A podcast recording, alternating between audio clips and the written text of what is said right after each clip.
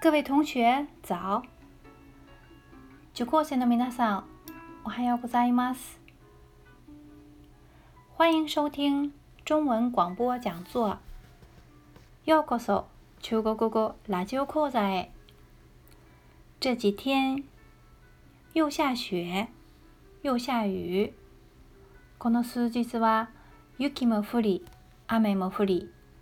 在外国人看来， 外国人から見ると、好奇葩的天气。変わった天気ですね。得感冒的同学们好些了吗？風邪をひいた受講生は元気になりましたでしょうか？では、今日の会話を勉強していきます。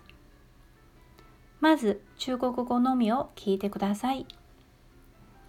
你好。我订了酒店，我的护照。好的，我看一下。您订了两晚。是的。押金、现金支付还是刷卡？这张卡能用吗？可以的。要大床房还是单人床？房费含早餐吗？几点开始？含两份早餐。六点半开始。餐厅在二楼。好的，谢谢。いかがですか？では、日本語訳をつけながら意味を理解していきましょう。你好，我订了酒店。 予約をしました。我的护照。これは私のパスポートです。订了。動詞の後ろに了つけると、その動作が完了することを表します。例えば、食べました。吃了。準備しました。準備了。わかりました。知道了。というような使い方になります。好的，我看一下。わかりました。見せてください。您订了两晚。2泊のご予約ですね。两晚、2泊3日のことを示しています。中国語は2泊3日という表現ではなく、2泊という表現ですね。是的、そうです。押金、現金支付还是刷卡デポジットは現金。支払いですかそれともクレジットカードですか这張卡能用吗このカードは使いますか能用、使える。能後ろに動詞をつけると、この動作は可能ということですね。例えば、来れます。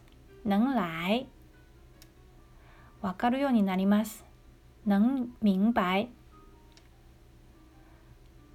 見つかる自分で見つか見つけることできます。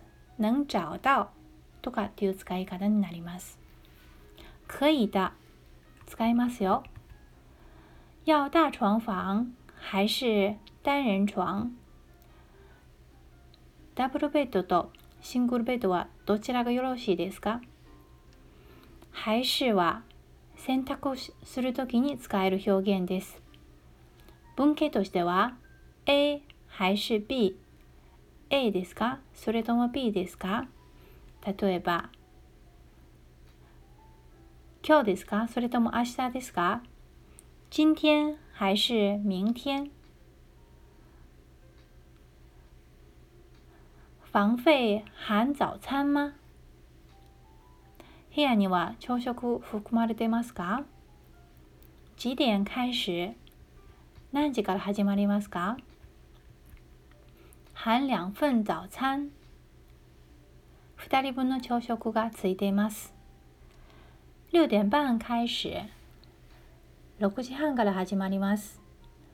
餐厅在二楼レストランは2階にあります。好的、谢谢。わかりました。ありがとうございます。では最後に中国語のみを聞いてください。你好，我订了酒店，我的护照。好的，我看一下。您订了两晚。是的。押金、现金支付还是刷卡？这张卡能用吗？可以的。要大床房还是单人床？房费含早餐吗？几点开始？含两份早餐。六点半开始。餐厅在二楼。好的，谢谢。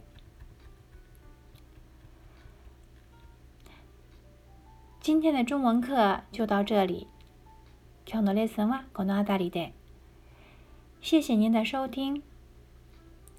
那我们明天不见不散。ではまた明日お会いしましょう。再见。